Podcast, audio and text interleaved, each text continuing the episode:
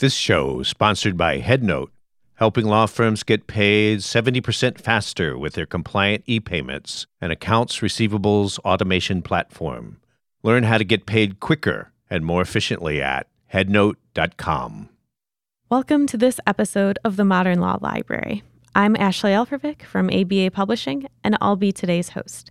In this episode, I speak with Faith Pincus, the author of Being Heard Presentation Skills for Attorneys, as an attorney and a formal federal law clerk, Faith helps lawyers boost their self confidence and gives them the tools they need to succeed at public speaking. She has been coaching for more than 25 years. Today, she talks to us about anchors, outlines, and the Devil's software program. Faith, welcome to the show. Hi, Ashley. Thank you very much for having me. So, um, I wanted to start because a lot of people like telling stories in their presentations, and you advise to keep anecdotes short and sweet because people might remember the story but not why you told it. So, how can you keep a good yarn from getting away from you during an extemporaneous speech? Yeah, that can definitely be a problem, and people will get complaints about it. But it, it boils down to something I'll probably say throughout the whole podcast, which is preparation you have to prepare and you have to practice. And you know, some people say I don't have to practice. I can fine. I'm fine. I can wing it. But the more you attempt to wing it, the more likely you are to just go down on tangents and spend forever on your anecdotes and your stories. So what you want to do at a minimum, I mean, I say practice, practice, practice, but at a minimum, practice your stories and your anecdotes because when you do that, you'll really see how long you're taking and you'll notice if you're starting to meander. And if you do it a couple times, you'll have the story down and then you will be fine. So that's really the best way to do it. And then in your outline, you'll just want to put a couple of references to the story, just the name. Like, for example, in my outlines when I teach public speaking, I've got one that's Judge so and so story, and I've got one that's the CLE story, that sort of phrase, instead of having the entire story written out. And that helps as well. But it's about preparation and practice for that one. And of course, knowing in advance that you're not going to have a long story, so you're making sure when you're practicing it that it's a short story.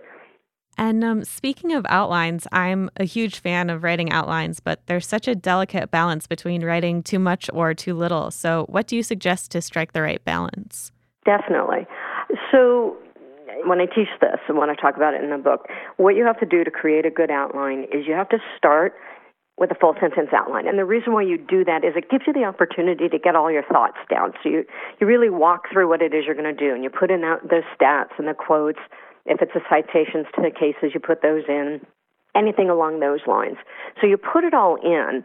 And for those of you that like to write, or for those people that like to write out their speech, you can start by writing out your speech, but then you have to still turn that into a full sentence outline. And I do recommend the standard outline format that we all learned way back in school. So you start with that and then you practice it at least once. I recommend practicing it more than once, but you practice it once and as you do that, sort of, you know, similar to practicing your stories, you'll see where things don't work, they don't fit. You've got words in there that just they aren't easy to speak. They're easy when they're written down, but they're not easy to speak. That happens a lot with introductions as well. And then as you're practicing it, go back to the outline when you're done and then start cutting down and just cut down and start making references and key phrases, things along those lines. And then you practice it again. And then you cut again and then you're good to go, usually. And if you can only practice it once, that's okay. But at least do that because then you can cut things out. And you just want in your keyword outline exactly what it sounds like words and phrases that will remind you about what it is that you want to talk about right then, the point that you want to make right then. But that said, you always want to keep the stuff in your outline, your keyword outline, that you may or may not remember when you're, especially when you're on the spot. So the case citations you always keep in, the statistics you always keep in. Quotes, I use quotes a lot. Keep the whole quote in just in case your mind blanks so you have access to it and it's there on your outline. But the more you do it and more used to it that you become, then you can also judge yourself, you know, how much you need in that keyword outline versus how little you need. For example, when I first created my, my three and a half hour presentation skills for attorney program that I do through my CLE company and also law firms, it was a 60 page outline, 62 pages, if I remember correctly. And obviously, if I mm-hmm. walked into a room with a 62 page outline, everybody would look at me and they'd be thinking that I'm nuts and how could they get out fast. So, not to mention the fact that I don't know how I'd get through a 62 page outline in three hours or 10 hours. So after practicing it multiple times, and each time I cut it down, I got it down to about 20 pages for three and a half hours, which is a, a good good number of pages for that length of time. And then that particular outline varies between 20, 21 pages and one to three pages depending on the length of the presentation. If I'm only doing an hour presentation, then it's just going to be a three page outline. And it's just about, again, reducing down to the number of words and phrases you need to make sure that when you refer to that outline, you'll remember, oh, right, I wanted to talk about that. Oh, right, that's one more point I wanted to make. And then again, you've got the key stuff, the statistics and, and cites and stuff in there so you can read them if you need to, if you can't remember them. Definitely an art too to kind of whittling those down from 62 to uh, I to did you say 20 i think? That's yeah 20 to 22 pretty good work. It took a while and a lot of practice but it was an important presentation. So Definitely. So, a lot of people like to keep their outlines or their note cards on podiums, but those can be either an anchor or a barrier while you're trying to make a speech. How can presenters make sure they float around naturally rather than clinging to the podium with those notes for support? Uh, that's a good question. Uh, the because a lot of people do cling, a lot of people cling to the podiums, and then when they do, some people will lean on the podium, then they'll slap the podium. I call it the lawyer lean when they're leaning on the podium. There's a couple things. Number one, you mentioned something about note cards and outlines. Don't use note cards. They're too easy to drop, to fall, to get mixed up and they're just they're really difficult to sort through when you're on a podium. So that I'm just to as an aside, don't use note cards, use outlines on regular sized pieces of paper that are not stapled together. So you can just slide it from one side to the other instead of having to flip it over. So that's a little tip about, you know, how to use outlines on the podium. As far as moving around on the podium, it's, you know, it's all about being prepared and knowing what it is you want to say because once you have a good idea and you've practiced, and your outline's a keyword outline, you'll feel more comfortable moving out from behind the podium because you won't be so dependent upon the podium. The podium is a safe place. That's why people will stay behind it. They it's a barrier between them and the public, but it's also or their audience, but it's also something that makes them feel safe because they want that barrier between them and their their audience. And of course you want to get out of that. So let's start with court. If you're in an oral argument or at trial, you usually can't move out from behind the podium. It depends on the judge as far as trial, and as far as oral argument, you just can't, whether it's uh, at the trial or the appellate level. In those cases, I just recommend you move slightly to the right or to the left. And don't move back and forth. Just pick a side you're going to be on and move slightly to the left so you can get away with having the podium not be completely in front of you. So that's just one tip as far as how to deal with the podium barrier issue when you're not allowed to move around and you can't move around. And you definitely don't want to be moving around in oral argument. And when it comes to opening statements and closing arguments, you always obviously have to ask the judge in advance if you're allowed to move. Now, when it comes to moving in any other setting or when you're allowed to in court, once you have a good idea of what it is you're going to say, and you've practiced, and you've got a nice keyword outline, if that's on the podium in advance, make sure you know in which direction you're just going to be moving the pages. Are you going to have the full stack on the left and move the pages to the right, or vice versa? Make sure your pages are numbered. That kind of helps a little bit with the nervousness. And then at that point, what you want to do, if you can move her out from behind the podium, is you know have a good idea of what it is you're going to say, and you can move off to the left a little, and then when you're done talking about a particular subject, and if you're off to the left, or say you're you're walking around in front of the podium, you should be making eye contact with everybody, regardless of what side of the room you're on. But when you're ready to move on to a new topic, just sort of float back behind the podium. I do this all the time. Skim the outline, look at it. It's perfectly okay to pause for a couple seconds while, or 60 seconds or whatever, while you're looking at the outline. Because at that point, you're making it clear that you're just making sure you've got you've said what it is you wanted to say. The attendees, the audience members, they're not going to have a problem with that or, or think badly of you. And it's better to do that so you make sure you've covered what it is you want to cover. Then you can move off to the right. So say you start on the left you know, you, you've been in front of your podium, you've done your introduction without looking down, you've started your presentation without ever looking at your notes, then You know where you're going to go next. You move off to the left, float around a little bit, talk a little bit to your audience. Remember that it's a discussion with your audience. Even though we call it a presentation, you want to make it as natural and like you're having a discussion with your audience as you can. Then sort of float back to your podium, skim your notes again, your outline, your keyword outline, which is why you want a keyword outline, and then sort of float off to the right. And then you can do that if you're not super comfortable with movement, you can do that when you are changing topics, when you need to look at your notes again, and that's an easy way to do it. And at all times, however, regardless of what side of the room you're on, you want to be making eye contact with your entire audience. Definitely. And um, another thing that you talk about in the book is kind of how to make good eye contact with your audience and not focus too much on those friendly faces, but still using those as kind of a, a good confidence boost. Um, can you expand a little bit on the right way to make eye contact? Well, eye contact is one of the most important things you can do to improve your delivery, if not the most important thing you can do to improve your delivery, because people don't want to listen to somebody that's not looking at them, at least in America. I'm talking culturally in America. So you want to make sure you do it. So what you can do is you've got small audiences and you have large audiences. So with small audiences, you're just going to roam around the room. It's again, it's all down to how much you're going to rely on your notes and are you going to read a speech or are you going to speak extemporaneously, which means that you have prepared in advance and you have an outline. That's not the same as winging it, which is a whole different ballgame. So, with a small audience, you just need to be conscious of the fact that you need to look at everybody, and you move around, and you don't focus on one person too long because you might be make them uncomfortable. But you don't want to go back and forth and back and forth like you're watching a tennis match and it, it's really it's actually not that hard as it sounds as long as you're not staring constantly at your outline.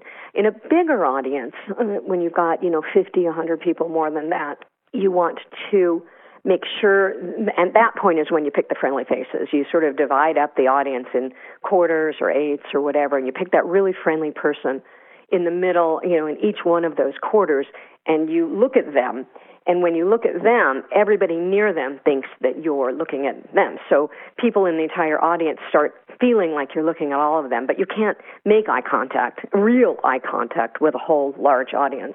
So that's how you handle the big audiences. When you're dealing with the jury, you have to be, it's essential that you make eye contact. And when you're dealing with a judge and you're at oral argument, I know some judges that don't look up much. They don't look at the speaker makes no difference.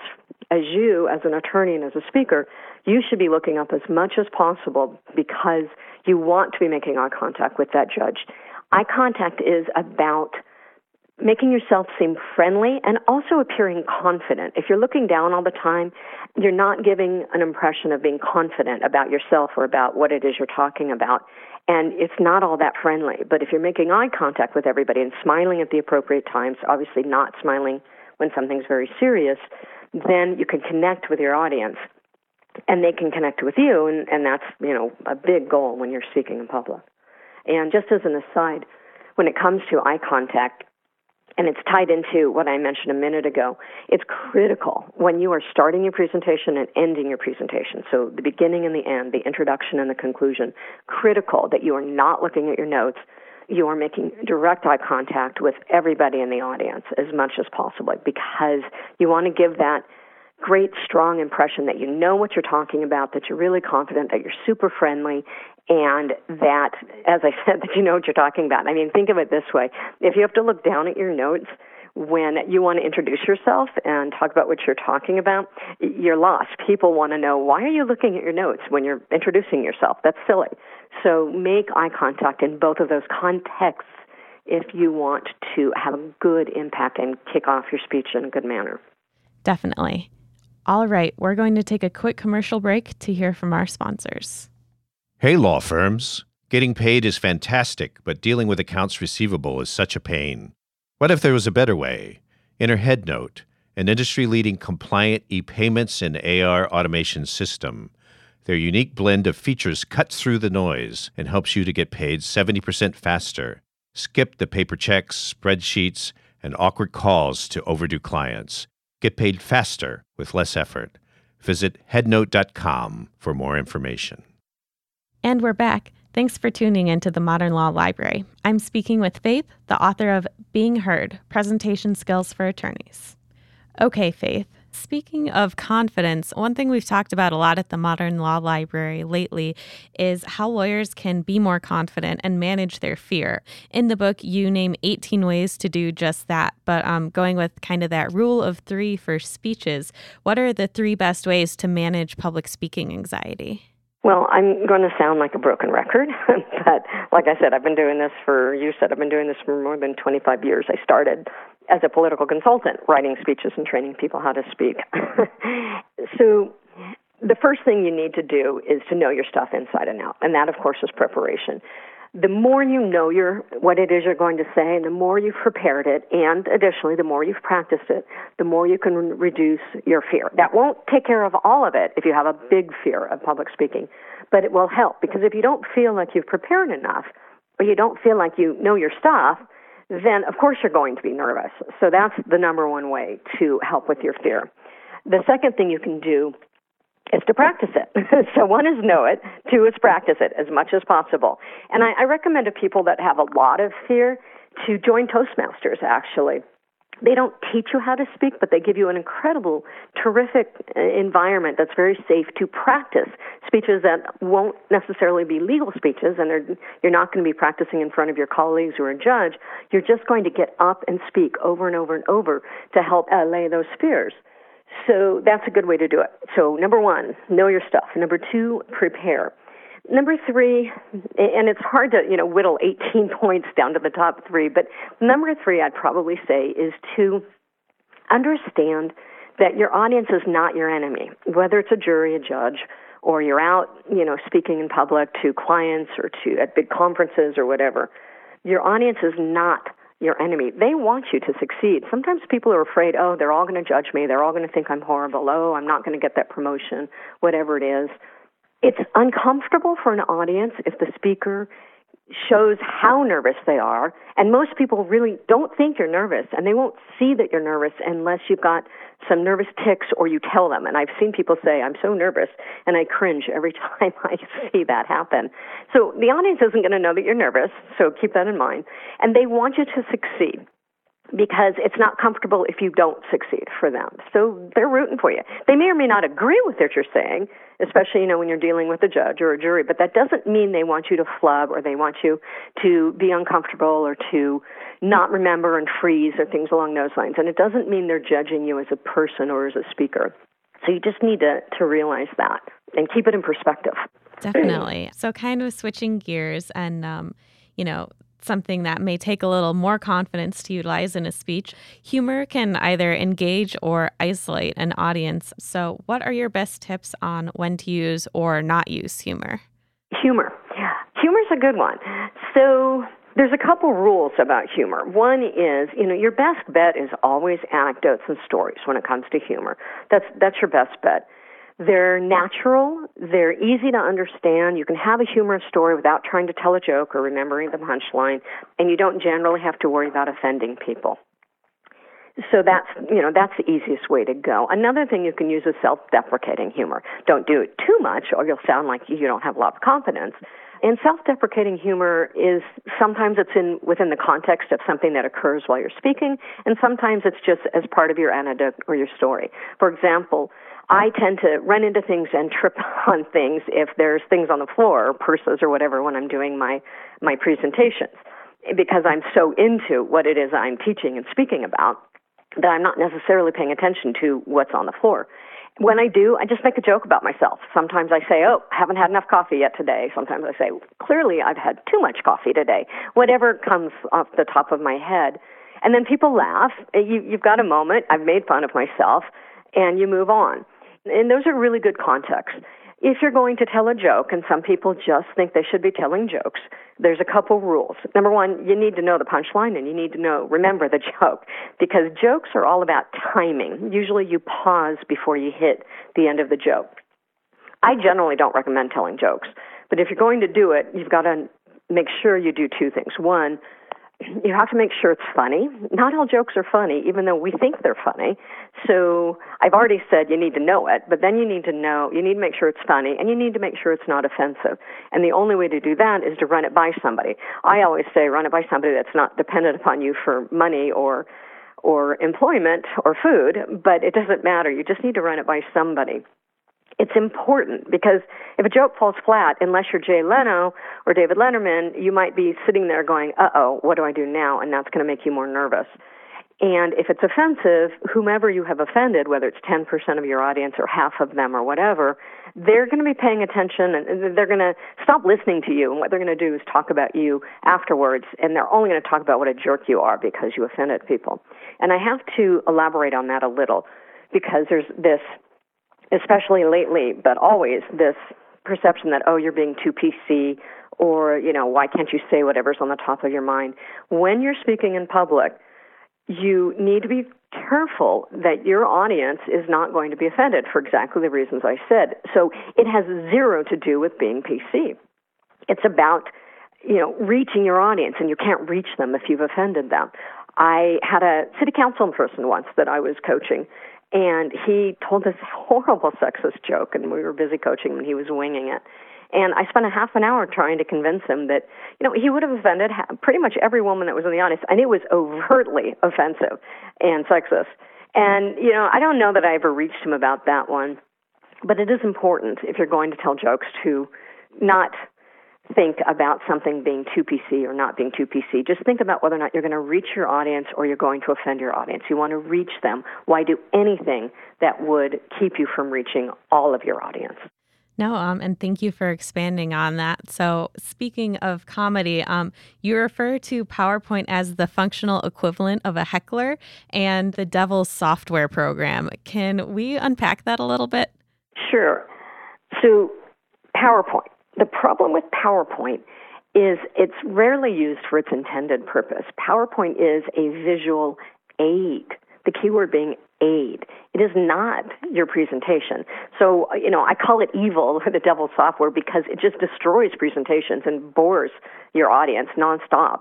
There is a place for PowerPoint, and that's when you want to show certain things, whether it's graphics or pictures or deposition testimony highlighted or things along those lines if you're just going to put up bullet points and huge blocks of text, all you're going to do is bore your audience. And they're going to sit there and go, Why am I here? Why am I listening to you? All I need to do is read this. This is a waste of my time. So PowerPoint is frequently misused. So obviously I'm being facetious when I call it the devil software. But if you're going to use it, and it's a powerful tool, use it as a visual aid. And one of the ways I tell people that you can do that is that you create your outline first. So you've created your full sentence outline, you've reduced it, practiced it, and reduced it to your keyword outline. Then you can open up PowerPoint and decide what slides will help emphasize or help you elaborate on or give you that visual aid that will enhance what it is you're trying to say. Most people open up PowerPoint, then they write their presentation in PowerPoint, and you're guaranteed to give a poor presentation if you do that.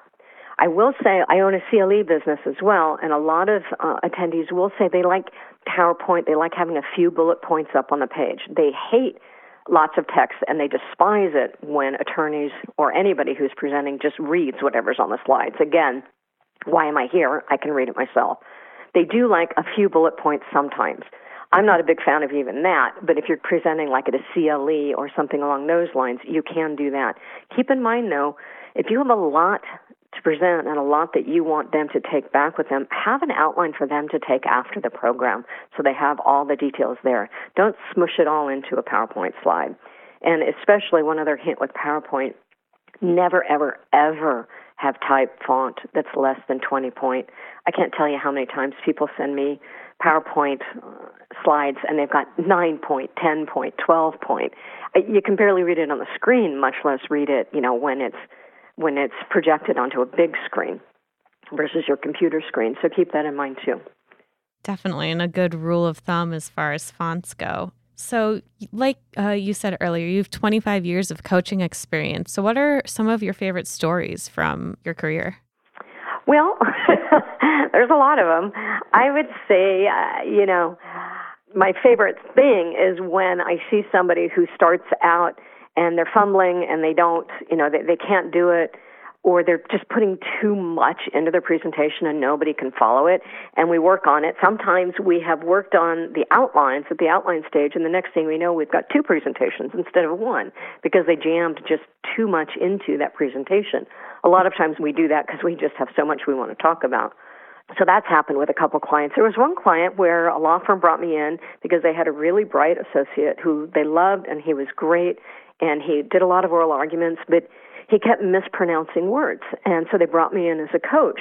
And because it was giving a bad impression, obviously, if he was mispronouncing words in front of a judge. And he wasn't mispronouncing words, he had a speech impediment. And how nobody figured that out was a little bit beyond me.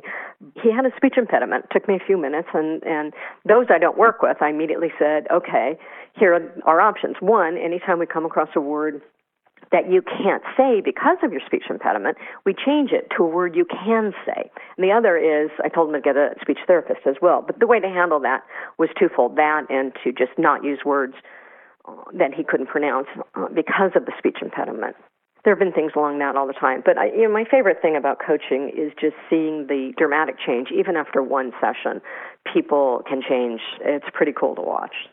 Definitely. And I feel like I've learned a lot here. So hopefully we can kind of all go on and have uh, storied speech careers. Is there anything else that we didn't get to touch on that you would like to talk about? You know, I think it's really important for people to understand that public speaking is a skill. So, yes, some people are more talented than others. Some people are the Tony Robbins, you know, amazing, charismatic you know, presentation, delivery style. But you don't have to be that to be a good speaker and to give a good presentation and to reach your audience and for people to hear you and for you to persuade them, say it's a context in which you're trying to persuade, like in court. But what you do need to do is learn the skills. Uh, it's just like cooking or golf or being a musician. You're not born knowing how to read music knowing which club to use. You have to learn how to do that. You have to study how to do that. People have to tell you how to do that. And then once you learn those skills, you can improve. So it's not something that, that happens overnight or is magical and boof, you've, you know, you've graduated law school and you're supposed to be this perfect public speaker. And that should make it a little less intimidating. It's no different than any other skill. Once you learn the skills, once you learn the different things that make you a better public speaker, for example, how to create an outline, what's so important about your introductions and your conclusions, what sort of rhetorical techniques you can use to reach people more and, and help them relate to what it is you're saying. Those are things that, that don't come naturally. Once you learn those and know about them, and then you practice and put it into practice, you can improve your speaking. Anybody can improve their speaking. Anybody at all can improve their public speaking if they learn the skills they need to know to do it. So it's really important because some people are just intimidated by it. It's like, well, I'll never be a good public speaker. I I don't know how to speak. I you know, or I'm just nervous all the time. Things along those lines. Anybody can learn the skills and become a better public speaker. Awesome. And thank you so much. Where can our listeners reach you if they're interested in learning more about your work? They can reach me. My website is speechadvice.com, so www.speechadvice.com. My email is faith at pincuscommunications.com. So F as in Frank, A-I-T-H, at pincus, P-I-N-C-U-S, communications with an S on the end, dot com. And our office line is 626 298 6353. And all of that information is on the website too. Wonderful. Thank you. And thank you for being here. Listeners, thanks for tuning in. You can save 30% on this book at the ABA web store. Use the code HEARD19 at checkout. That's H E A R D 19 at checkout. You can purchase Being Heard Presentation Skills for Attorneys at the ABA web store. Go to americanbar.org/products. That's americanbar.org slash products. If you enjoyed listening to this episode of the Modern Law Library, please rate, review, and subscribe on your favorite podcast listening service.